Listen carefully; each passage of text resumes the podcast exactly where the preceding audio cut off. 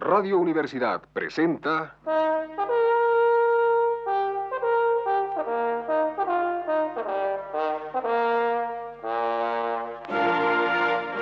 Testimonios.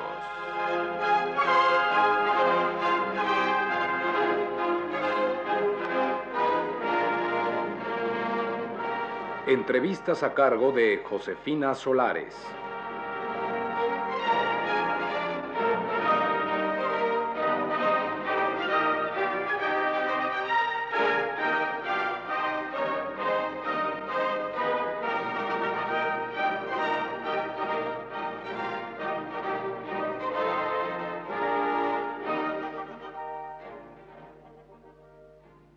Esta noche estamos en el Colegio de México con el licenciado José Luis Reina, quien nos hablará del sistema político en México. Licenciado Reina, ¿qué puede decirnos sobre el desarrollo de los diferentes partidos políticos en México?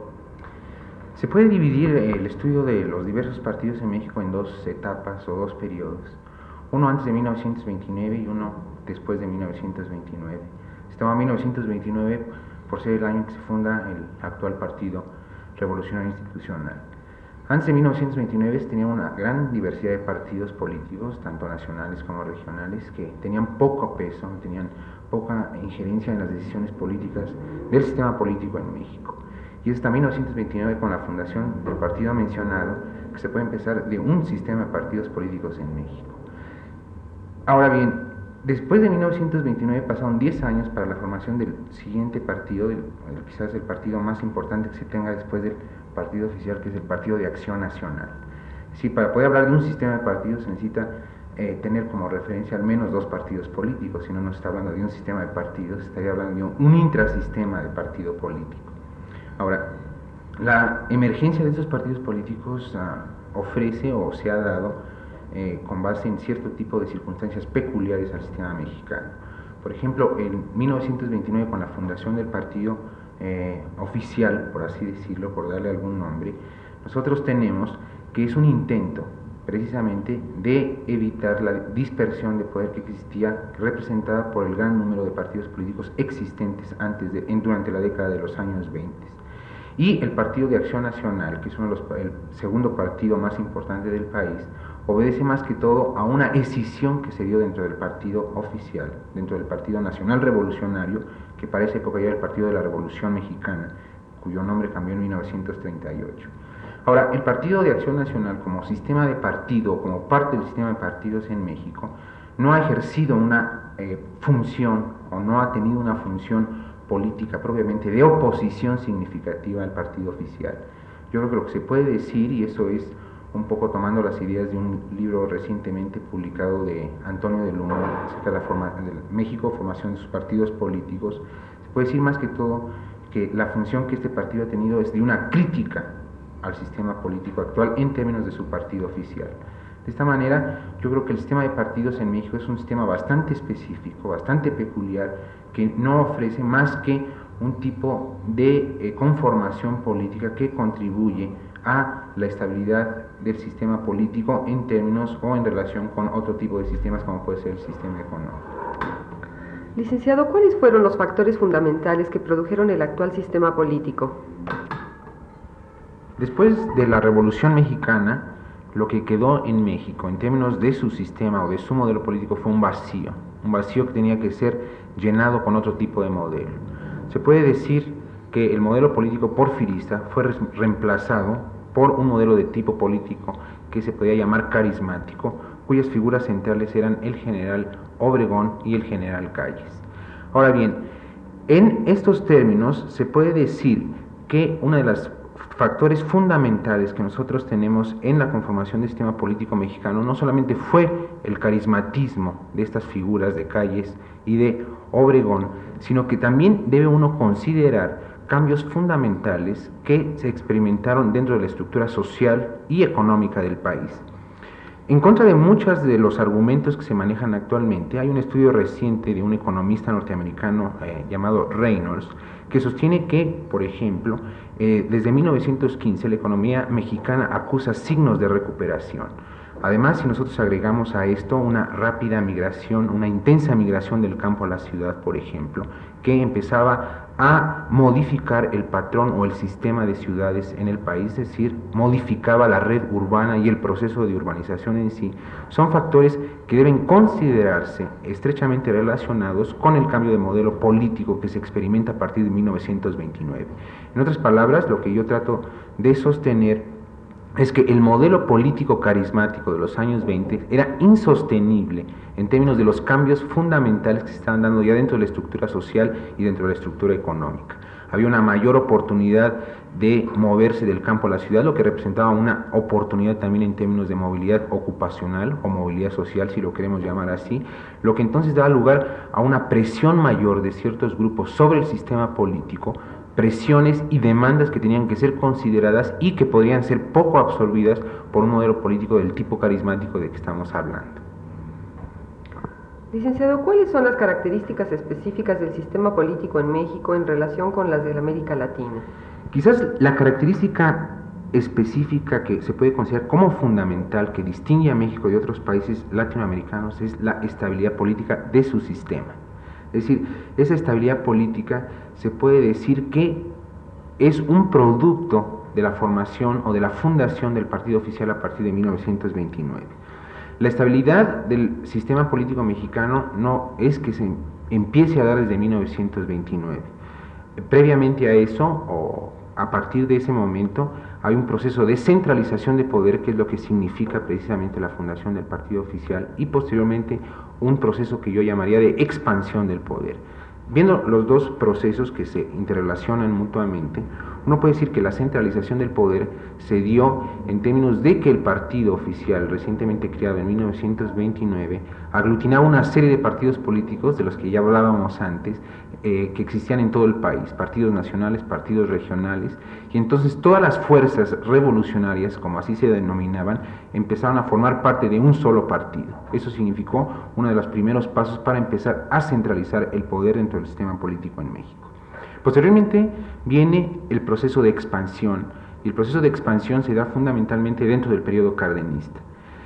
Este proceso de expansión significa la incorporación de grupos muy significativos de la estructura social en México, como son los campesinos y como son los obreros.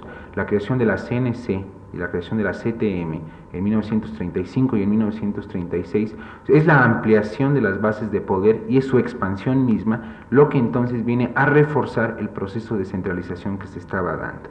Ahora bien, uno puede decir que ese proceso o esa característica específica de México, que es la estabilidad, puede explicarse con base en dos factores o con base en dos tipos de procesos que también se relacionan con el proceso de expansión y con el proceso de centralización de poder. Al incorporarse los distintos grupos dentro del partido oficial, la CNC y la CTM particularmente, que vendrían a constituir lo que se podría denominar grupos populares. Esto vino a reincidir en estos grupos como una pérdida en la capacidad de negociación de estos grupos. En vez de que fueran grupos relativamente autónomos del sistema político, que fueran grupos que pudieran presentar demandas que a su vez coincidían con los intereses de estos grupos, su incorporación significa que los intereses, las presiones que estos grupos van a presentar al sistema político van a ser hechos en términos de una negociación interna, es decir, van a pasar a ser dependientes del sistema político, lo que entonces incide fundamentalmente en el factor estabilidad. De esta manera, esta falta o esta pérdida, más bien dicho, de la capacidad de negociación de estos grupos, que en última instancia viene a ser una eh, pérdida de los propios intereses de estos grupos, da lugar a que entonces en México se empiece a crear un clima de estabilidad. Es más, es, tan fuerte el, el, peso que tiene estos grupos, la incorporación de estos grupos dentro del sistema político mexicano, que en la década de los 30 todavía el partido se conformaba con el sector popular, la CNOP, a pesar de que la CNOP empieza a funcionar formalmente en 1943 en, en la época del general Ávila Camacho, había otro sector que era el sector militar que tenía un peso político perfectamente determinado. En 1940, es decir, cuatro años después de la incorporación de los grupos campesino y popular, el sector militar es desechado de la estructura formal del partido, lo que uno puede eh, no concluir, pero cuando menos sí decir que el peso político y la base política que estos grupos populares representaban era de tal en tal grado que fue posible entonces desechar dentro del partido o del partido al grupo militar que sin duda alguna había tenido la mayor importancia política en la década anterior. Licenciado Reina, díganos, ¿existe estabilidad política en México? Sí, sí existen. En términos de lo que hablábamos en la pregunta anterior, uno puede afirmar que sí existe esta, esta estabilidad política. Bueno, uno puede preguntarse cómo es que ha perdurado durante más de 30 años esta estabilidad política. Sin duda alguna que los procesos de expansión y centralización de que antes hablábamos tienen incidencia en esto. Pero ¿cómo se refleja el proceso de centralización y expansión sobre los intereses de los distintos grupos? Me parece que el factor fundamental es que en tanto que un grupo esté movilizado políticamente y por tanto pueda representar o pueda presionar al sistema en términos de sus propios intereses, estos tipos de grupos son incorporados al sistema político. Y al ser incorporados al sistema político, esto está representando, como decíamos también, una pérdida en su capacidad de negociación. Ahora bien, esta estabilidad política de México ha incidido en términos de que ha permitido un tipo de desarrollo económico sostenido como el que nosotros hemos eh, observado durante los últimos 30 años. Ahora, una de las condiciones eh, fundamentales para crear un proceso o impulsar un proceso de crecimiento económico eh, es precisamente que la estabilidad política del sistema sea considerada. Este es uno de los factores fundamentales. Ahora, volviendo nuevamente a la pregunta, esto simplemente como un paréntesis, podríamos decir que esa estabilidad del sistema se ha logrado en base de reducir la participación real de los distintos grupos. Es decir, los intereses son minimizados, son controlados, son manipulados, lo que entonces está dando lugar a reforzar el proceso de estabilidad y por tanto entonces esto también incide eh, en términos de un impacto muy fuerte sobre el desarrollo económico que nosotros hemos experimentado durante los últimos 30 años. Licenciado, ¿qué trabajos se han hecho sobre el desarrollo político en México? Actualmente existen ya trabajos que yo considero significativos que contribuyen a entender la estructura política mexicana actual. Uno, una serie de conferencias que se llevó a cabo en abril de este año, patrocinado por el Instituto eh, de Investigaciones Sociales de la Universidad, creo que eh, eh, reúne algunos de los trabajos más significativos al respecto. Eh, además, se puede mencionar los trabajos que se han hecho también en la Facultad de Ciencias Políticas y Sociales, especialmente los trabajos del licenciado Víctor Flores Olea. Yo creo que nosotros estamos ya actualmente en una situación que nos permite eh, llegar a conocer a través de la gente que se ha formado tanto aquí en México como en el extranjero, que nos permite llegar a conocer con mayor profundidad la estructura política mexicana actual. Sin embargo, yo repetiría los trabajos del licenciado Flores Olea y los trabajos presentados al seminario sobre el perfil de México en 1980, que se intituló México, eh, perdón, Sociedad Política y Cultura, y que llevaba, eh, en, el que fueron presentados trabajos de eh, gente del Instituto de Investigaciones Sociales, así como del Colegio de México, los que empiezan a dar lugar a una mejor visión de la estructura política mexicana actual. Em, licenciado Reina, díganos por último, ¿considera usted que se puede conocer realmente la estructura política sin antes estudiar las diferentes clases sociales en México? Yo creo que para conocer la estructura política, no solamente de México, sino de cualquier país, en términos generales la estructura política, uno de, las, ah, uno de los requisitos o una de las condiciones fundamentales es, por supuesto, el estudio de las clases sociales. Una estructura política está conformada de intereses una estructura política está basada en grupos, está basada en clases. Entonces, si nosotros no conocemos cuáles son los intereses de los distintos grupos, de las distintas fracciones, de las distintas clases, uno no puede llegar a conocer el significado, la actuación y tampoco uno puede interpretar ni entender una estructura política en términos generales. Ahora, si nosotros queremos profundizar en una estructura política dentro de un momento actual específico, dentro de, una coyuntura específica, entonces el análisis de los distintos grupos y de las distintas clases viene a ser quizás el sine qua non, la condición sine qua non para ese análisis de la estructura política.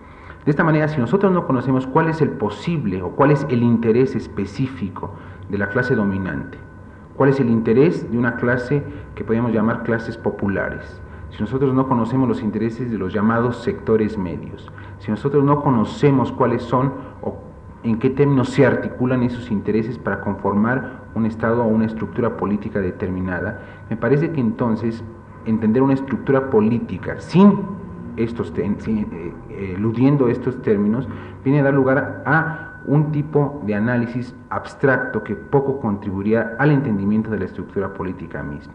De esta manera yo creo que aparte de las clases sociales que me parece son una de las condiciones fundamentales para poder, poder entender una estructura política, nosotros también tenemos que considerar específicamente la coyuntura específica en que esas clases esos grupos, esos intereses y esas contradicciones se están dando para entonces poder, con base en estas dos eh, situaciones, poder conocer y poder entender la estructura política, ya sea de México o de otro país. Muchas gracias, licenciado.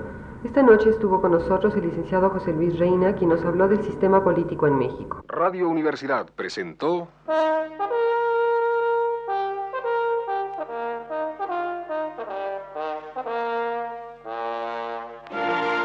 Testimonios.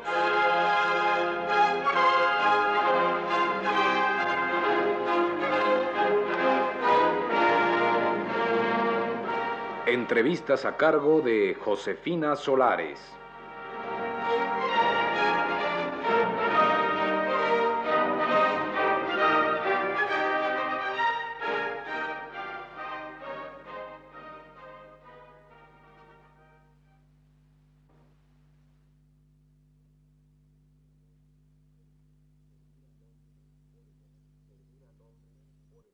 Servir al hombre por el hombre, respetar la vida en todas sus manifestaciones, entonces indudablemente hay una gran esperanza. Yo creo que esta esperanza solo va a ser plausible si los intelectuales y los científicos se unen y luchan por esta meta. Indudablemente la masa humana si es consciente del problema de la industrialización en pro del lucro, puede también ayudar. Pero esto no está en mis manos. Yo creo que tendrán que formarse grupos interdisciplinarios, apolíticos, que estudien a fondo el problema, vayan proponiendo las prioridades de la industrialización, vayan sentando las bases de la transformación de una industria en pos del lucro en aras, o cambiándola más bien dicho, por una industrialización en aras de la calidad de vida para todos los habitantes de México. Muchas gracias. Esta noche estuvimos en el Instituto Mexicano de Psicoanálisis con el doctor Jorge Silva, quien nos habló de la psicopatogénesis del dinero, tema que abordó en una reciente conferencia. Yo sé que muchas gentes criticarán de que tal vez yo sea el que no tenga un sentido estético.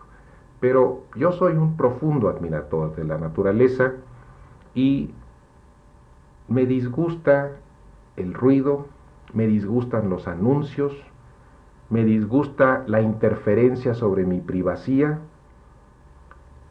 y esto tal vez sea un error en la época actual. Pero prefiero ser yo y ojalá y las personas quisieran ser ellas mismas, ser diferentes, no estar sometidas a ninguna norma global.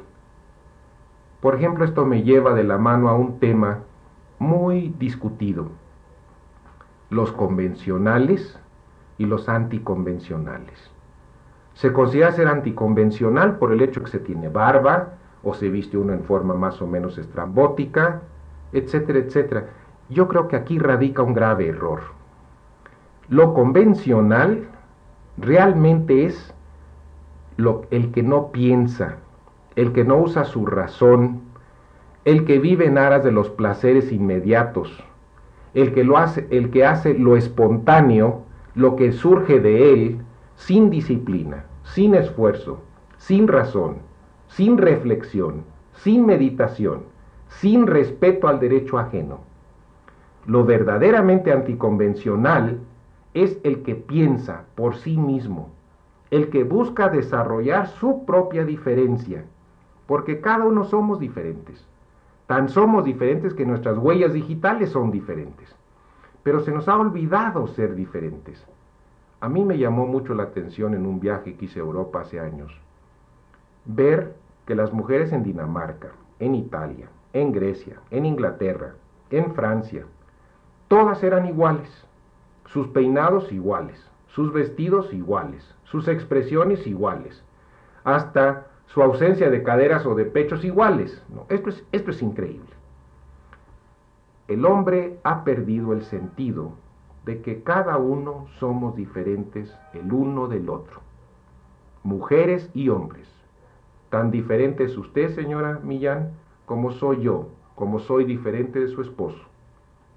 Cada uno debe ser diferente y desarrollar sus propias cualidades. Su pelo debe usarlo como él quiera, vestirse en verdad como él quiera, dentro del uso de su razón y de sus sentimientos. Todo se ha mecanizado, diríamos, o estandarizado. Hoy en día, el interés de la producción es que todos usemos lo mismo, todos nos parezcamos iguales. Y un ejemplo clásico es la China comunista. Todos visten igual, prácticamente hay poca variedad de color de acuerdo con los reportajes de Julio Scherer. Esta mismidad se ha confundido con lo que es igualdad. Igualdad quiere decir el derecho de poder vivir en las mismas condiciones óptimas de vida independientemente de los ingresos, del dinero que se posea. Igualdad significa que la mujer y el hombre en su esencia humana son iguales, pero no quiere decir que somos lo mismo. No quiere decir que debamos uniformarnos. Y aquí radica un grave problema de la mujer. La mujer desea, la mujer desea,